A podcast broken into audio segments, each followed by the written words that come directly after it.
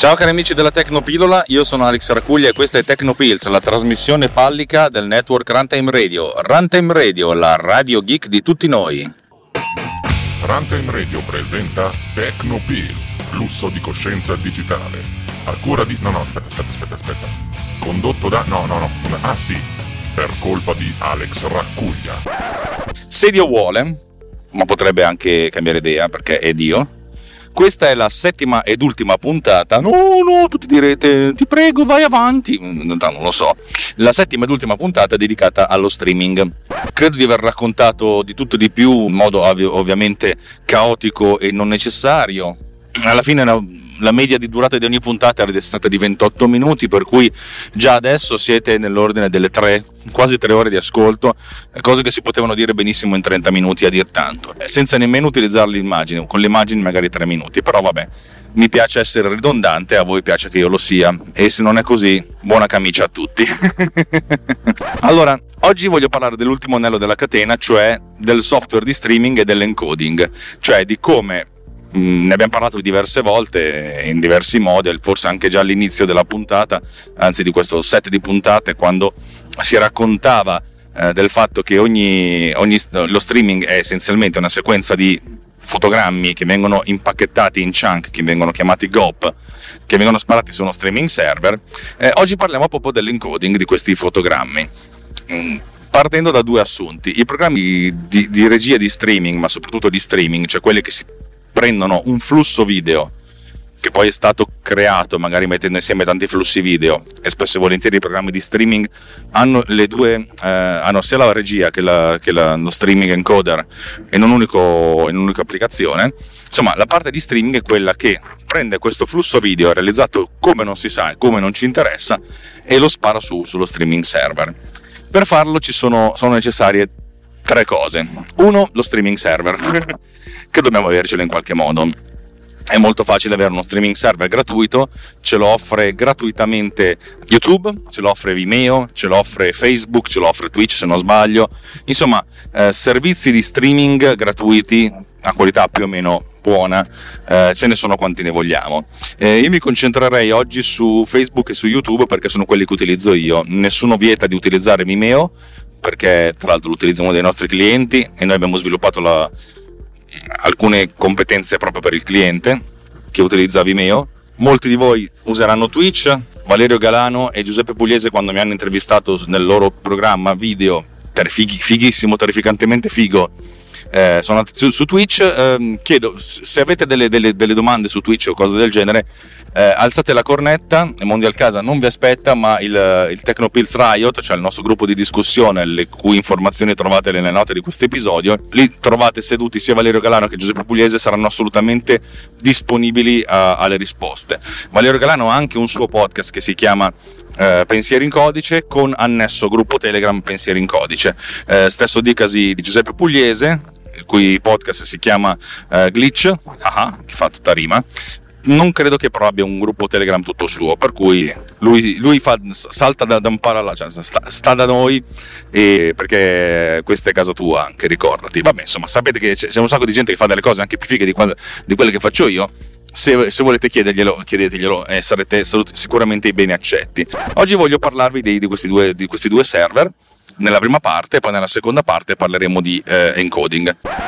Tendenzialmente ogni server eh, utilizza internamente un protocollo che si chiama RTMP che sta per qualcosa tipo Real Time Multimedia Protocol o multi qualcosa.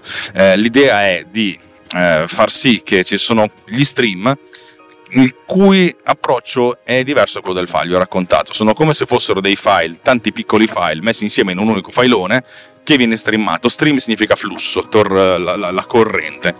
Cui se andate su un fiume, vedete la corrente del fiume, il, tor- il torrente che torra, e potete bervi l'acqua così, non è che dovete aspettare che, che venga riempita tutto il torrente, nel senso quello scorre, eh, indipendentemente dal fatto che voi ci siate o non ci siate. Lo stesso dicasi per, per lo streaming. Per cui tutti i protocolli sono pensati per questo tipo di comunicazione, ben consci del fatto che si possono perdere alcuni dati, anzi che molto probabilmente dei dati verranno persi, per cui l'idea è di poter recuperare quanto prima possibile in modo tale da ricominciare la visione eh, non appena le condizioni migliorano. Dove le condizioni migliorano significa che anche magari un, se staccato da, da, una cella del cellulare, si è attaccata a una nuova cella, per un secondo non c'è la connessione, magari quel secondo viene perduto, oppure 10 secondi su 10 secondi, qualche secondo di, di trasmissione viene perduto, ma va bene così.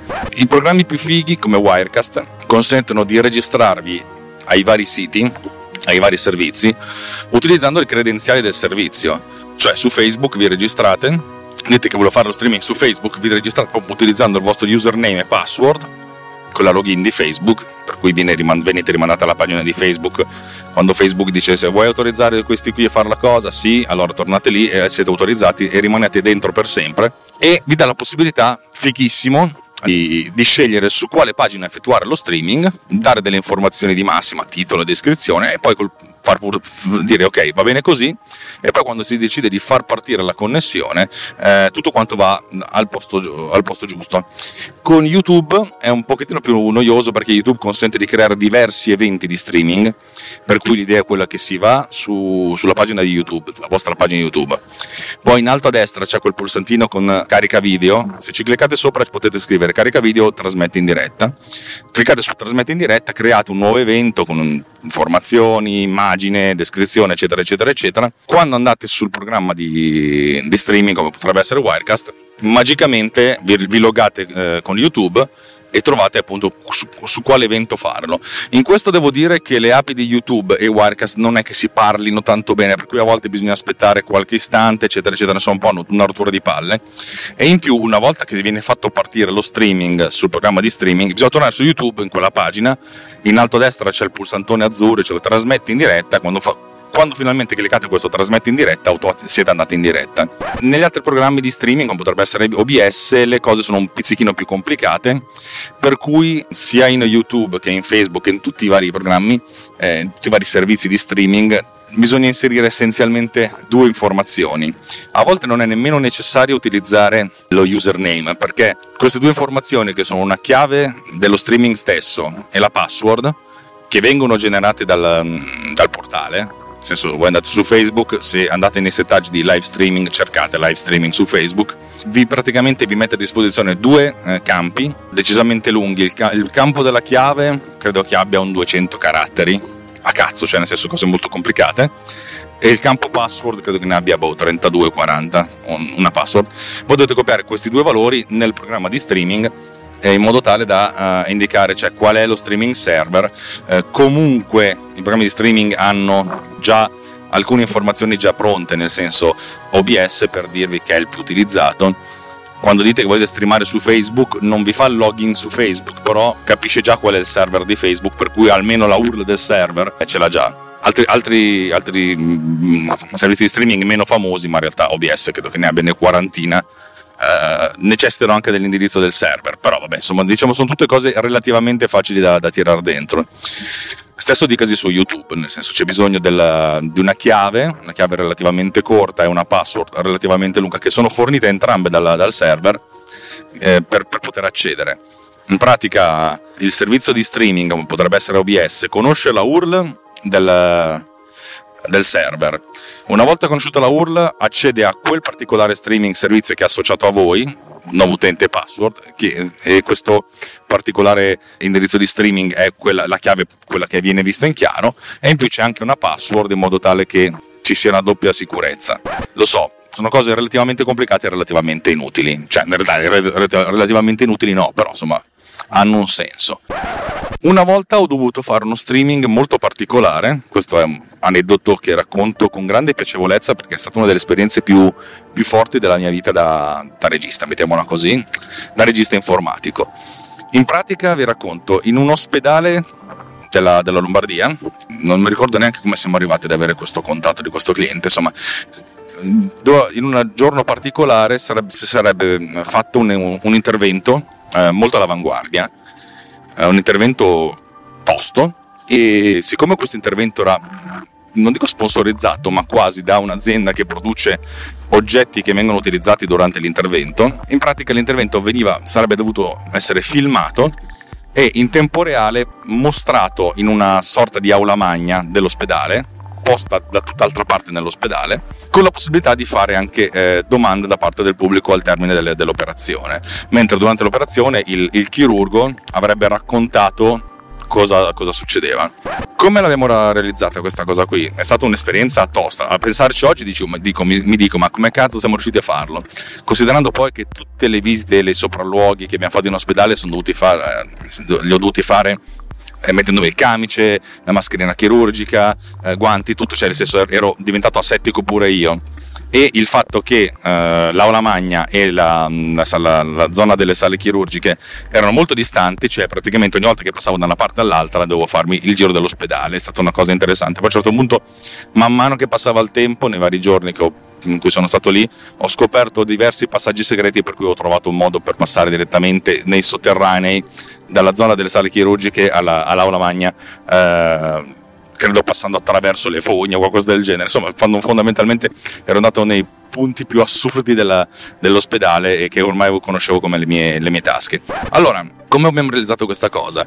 Eh, due camere, una camera puntata eh, sul, sulla zona dell'intervento era la schiena, camera posizionata in un certo punto insieme alla, al, al chirurgo dato che comunque era un'operazione molto importante, anche non dico pericolosa, ma probabilmente sì, eh, l'idea era quella di, insomma, di, di, di, far sì che la camera ci fosse, ma fosse la cosa meno rompiscatole per tutto il resto della, dell'equipe medica, anestesisti, infermieri, insomma, c'era veramente tanta gente lì dentro per poter fare questa cosa. E la seconda camera invece abbiamo utilizzato la camera della scialitica, cioè praticamente quella luce avete presente che, viene, che illumina tantissimo. Ecco, in alcuni casi questa, c'è una telecamera, in questo caso è una camera che riprendeva in standard definition. Eh, noi abbiamo utilizzato un convertitore dall'uscita della, di questa camera dalla standard definition all'HDMI perché poi abbiamo utilizzato un mixer HDMI si chiama ATEM per, per mixare i due segnali eh, il video della, della, telecamera in HD con un operatore e il video della scialitica e lì c'era un regista che si occupava di fare questo, il, il, mm, il regista di, locale che si occupava di scegliere cosa inquadrare in quel momento. Tutto questo poi con dei microfoni della Valier posizionati sotto i camici dei, dei due chirurghi. Entrambi i chirurghi avevano comunque un, una ricevente audio perché avevano il, il, feedback al contrario di quello che stava succedendo. Questo non mi ricordo se l'abbiamo fatto con un ponte radio, forse sì. Tutto quanto veniva trasmesso in streaming sul mio computer portatile nell'aula magna collegato al videoproiettore. Come abbiamo fatto a fare questo streaming?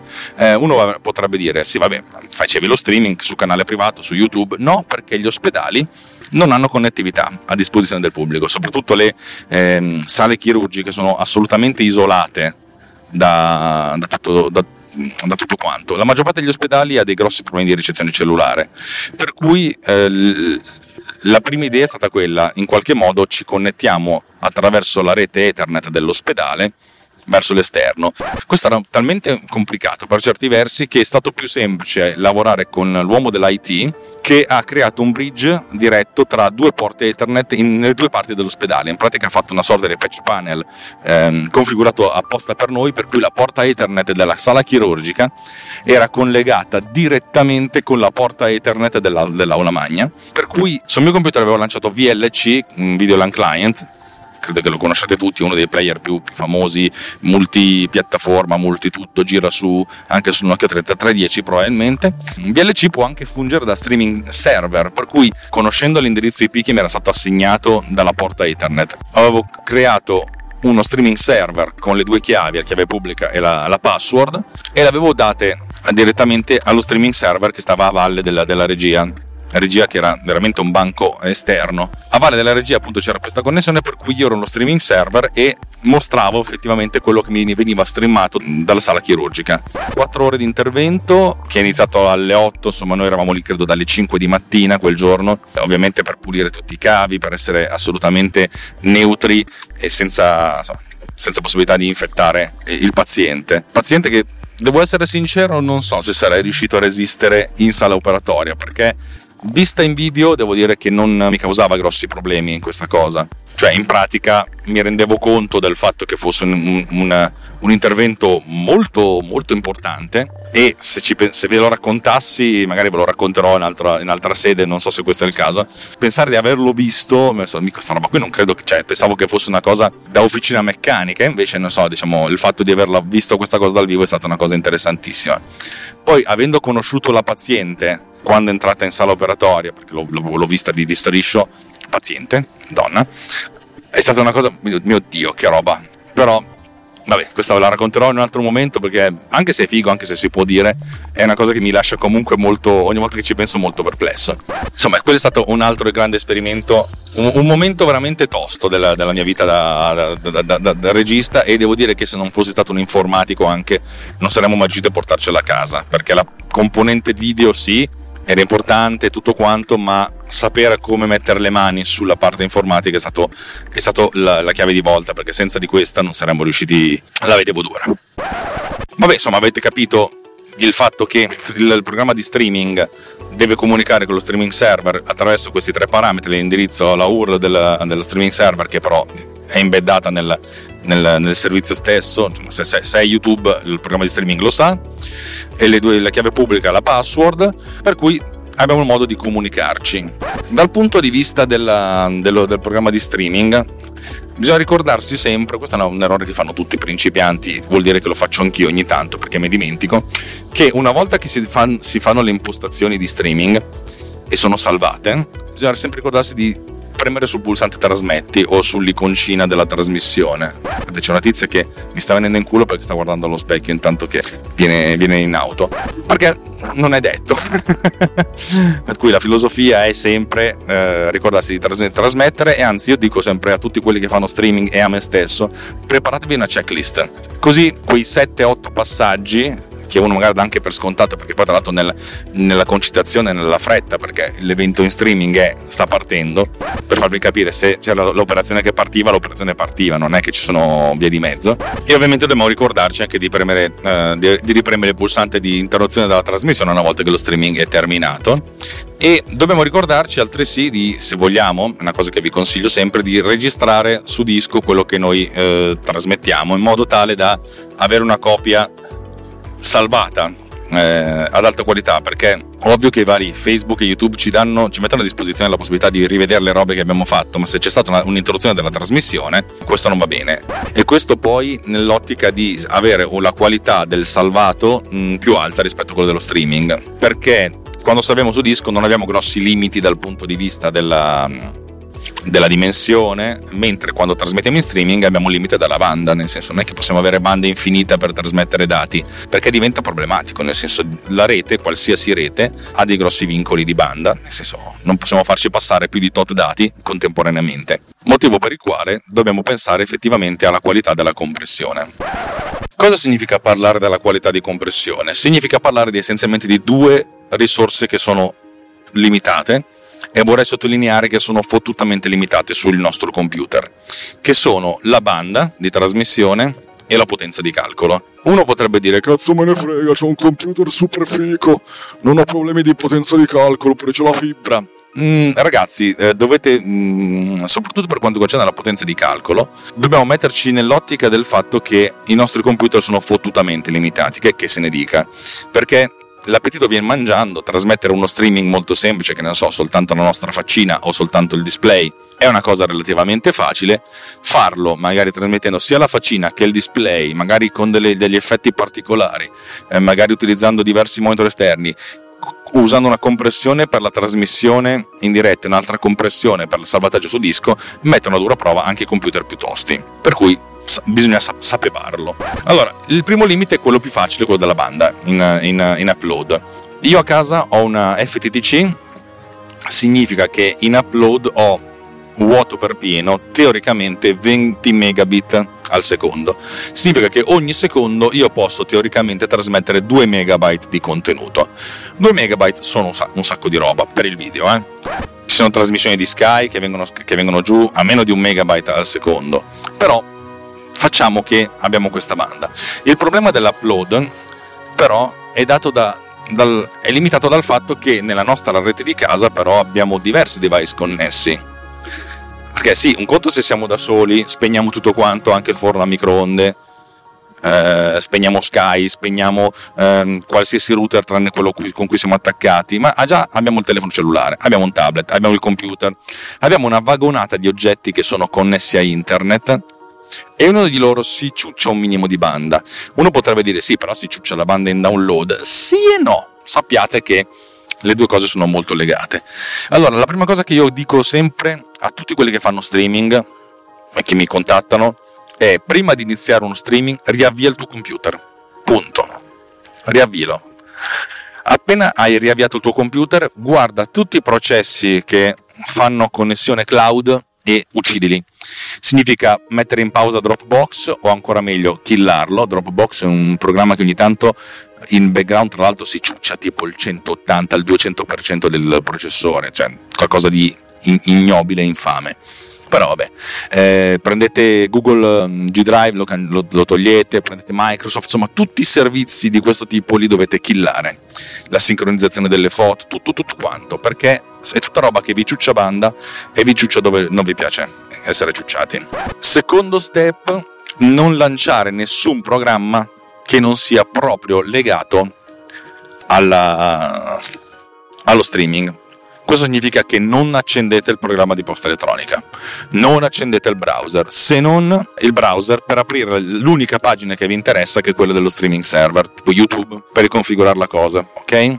Vi raccomando, cioè tenete al minimo il consumo del processore e il consumo delle risorse di rete. Fatto questo, io dico sempre, se avete a disposizione 20 megabit, 2 megabyte al secondo, mettete a disposizione per lo streaming il 40% di questo, di questo dato.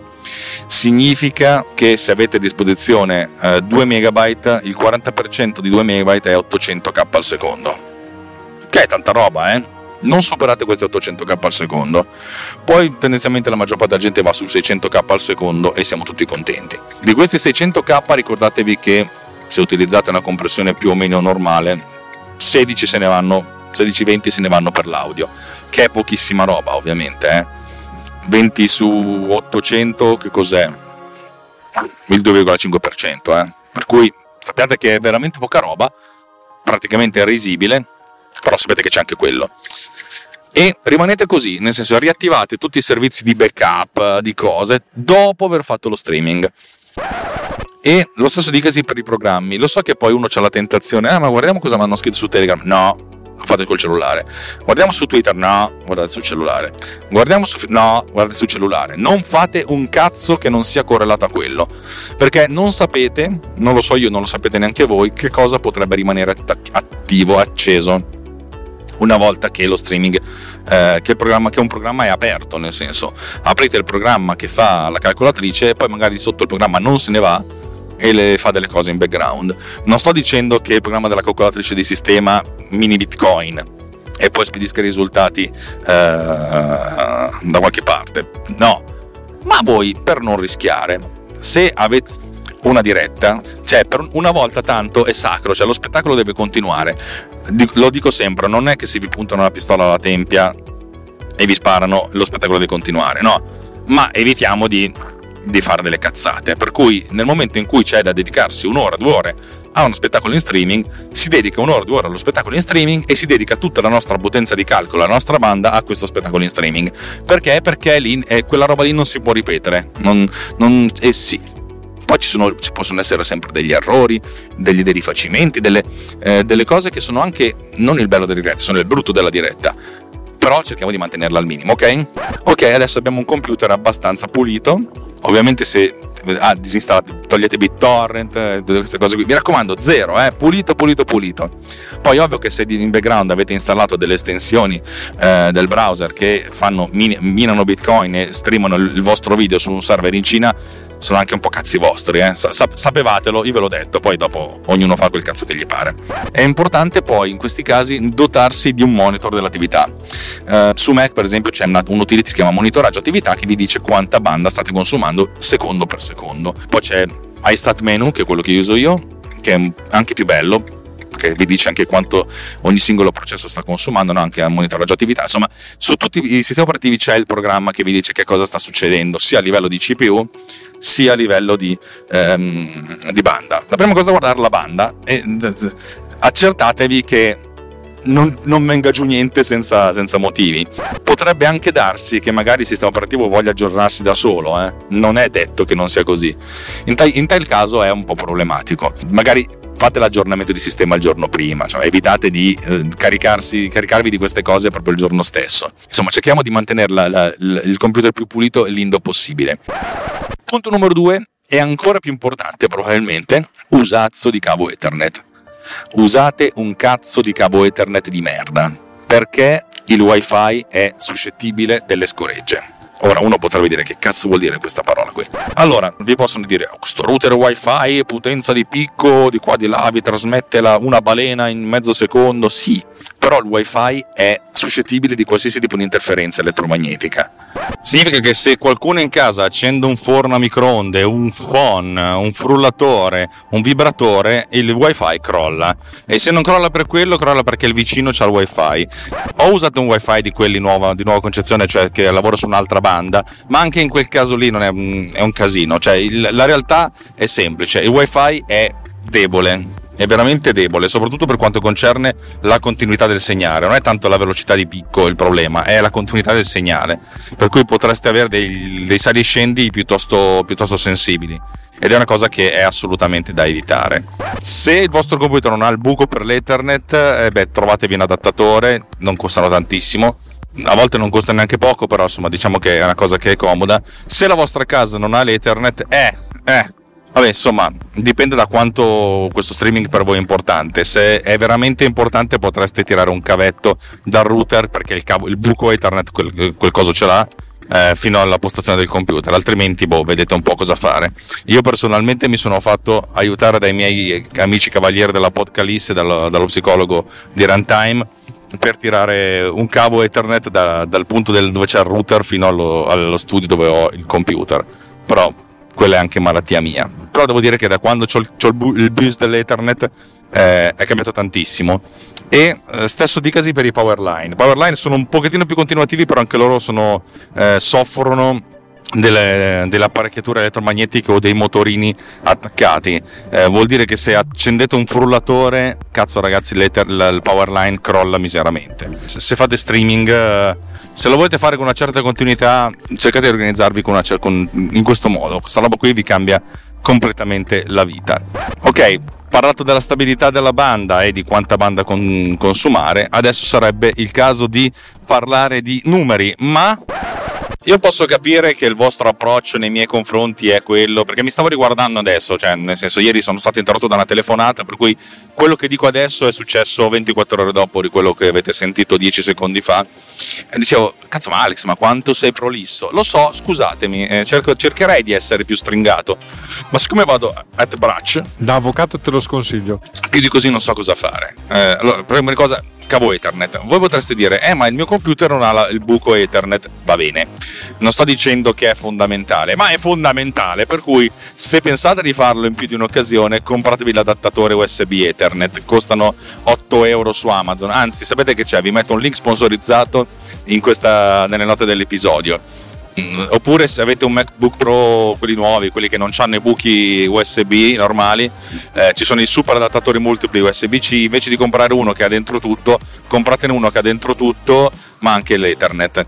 Vi metto il link anche di questo, me lo sono fatto regalare a mia mamma dal, al mio compleanno. Sembra una stronzata, ma avere un oggetto che, vi, che ti porta in giro, che ti può attaccare a diversi USB, che passa la carica, che ti dà l'HDMI per vedere sui monitor e in finale ti dà anche la possibilità di, di essere attaccato a Ethernet e anche la, la, la, la schedina SD, ragazzi, cioè, è una cosa che ti cambia, vi cambia la vita, eh? assolutamente. Allora, dicevo, cavo Ethernet è fondamentale perché è stabile, non, ha, non soffre delle fluttuazioni, a volte cioè, il wifi smette di andare per 5 secondi, non è un problema, ricomincia dopo. Il problema è che proprio quei 5 secondi potrebbero essere la frase più importante del vostro ospite in streaming. Sapete? L'assassino è stato non lo ripeterò mai più. E, e tutti voi da casa, no, cazzo, cazzo, cazzo. Vabbè, avete capito. Allora, sulla banda ci siamo parlati, ve l'ho detto, usate il, circa il 40% di quello che, che volete, che avete, di cui avete la possibilità nell'ottica di una trasmissione a 2 megabit. Se avete la fibra, non usate 6 megabyte di, di, di trasmissione perché poi la maggior parte della gente non vi vede. Eh, per una trasmissione in Full HD a 30 fotogrammi al secondo, che è quello che dovreste avere, secondo me va bene così, va bene il... Ehm, va bene la trasmissione che esce 600 kB al secondo, ma anche meno tendenzialmente. Però tutto quanto alla fine è opinabile e dipende molto anche dal, dal, tipo di target che avete. Sapete, se state facendo streaming di un videogioco, forse andare a 60 fotogrammi al secondo è più importante. Se state facendo un tutorial di fotoritocco con Photoshop, magari andare in 4K è importante. E bisogna sempre stare lì un po' a bilanciare. Come sempre vi dico, se avete una domanda easy, fatemela sul, sul Riot www.telegram.me slash technopillsriot e vi posso dare una risposta. Poi invece adesso faccio come Francesco Tucci, se volete una consulenza completa sullo streaming, cosa che io effettivamente faccio eh, per lavoro, parliamone. Adesso siamo arrivati a una trentina di minuti di puntata e ho ancora una vagonata di cose da raccontarvi sui codec video, per cui ho detto, sapete che c'è, siccome sono prolisso e sono stronzo, vi faccio un'ottava puntata. Lo so, non finisce più sta roba qui, è terribile vi farete una cultura e io me la, per farla fare a voi la, la, sto uscendo dal mio cervello, un po' come il, il pensatoio di Harry Potter. Però ragazzi abbiate pietà, nel senso non posso fare una puntata di un'ora che ci metto una vagonata a montarla e voi ci mettete una vagonata di tempo ad ascoltarla. Le puntate di mezz'ora secondo me sono già uh, fat that calls, ok? Il grasso che chiama detto tutto quello che volevo dirvi per oggi, non è vero, ho detto esattamente la metà, però mh, la, la, terminiamo qui e facciamo come in Harry Potter, eh, i doni della morte, eh, settima parte, parte 1, settima parte, parte 2. Queste sorte di suddivisioni continue, anche come Hunger Games, il canto della vittoria, parte 1 e parte 2, cioè dividono le cose finali in, in, due, in due, parti. Perché? Ma perché il problema della vita non è iniziare le cose, il problema della vita è finirle. Il problema dei libri, dei film è finirli, non iniziarli. Vabbè, dai, vi ho detto tutto quello che volevo dirvi. Vi ricordo che Runtime Radio è un collettivo di gente che fa delle cose belle con tanto cuore. Cuore, cuore, cuore, cuore, cuore, suole, cuore, amo- suole, cuore, amore, perché le suole e le scarpe sono importanti. No, davvero, senza scherzi. Noi facciamo un sacco di cose e ci mettiamo tutto quello che abbiamo. Il pancreas, il fegato, io il fegato di brutto. Se vi piace quello che facciamo, o se non vi piace, o se avete dei, dei, dubbi, delle cose, fatecelo sapere. Io sono solo, solo, solo che contento di interagire con voi per migliorarmi, ma anche per sapere che non sono solo nell'universo. Noi non siamo soli. Citazione da quale film? Vabbè. Ho detto tutto, basta così per oggi, ci sentiamo alla prossima puntata. Buon ascolto di quel che verrà. Ciao!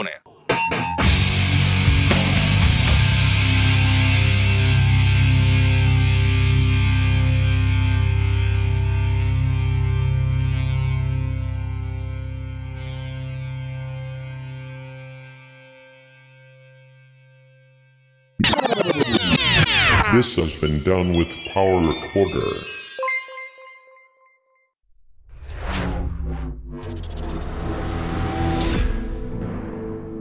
This podcast is edited with Producer. Discover more at ultimedia slash producer ulti.media slash producer p-o-d-u-s-c-e-r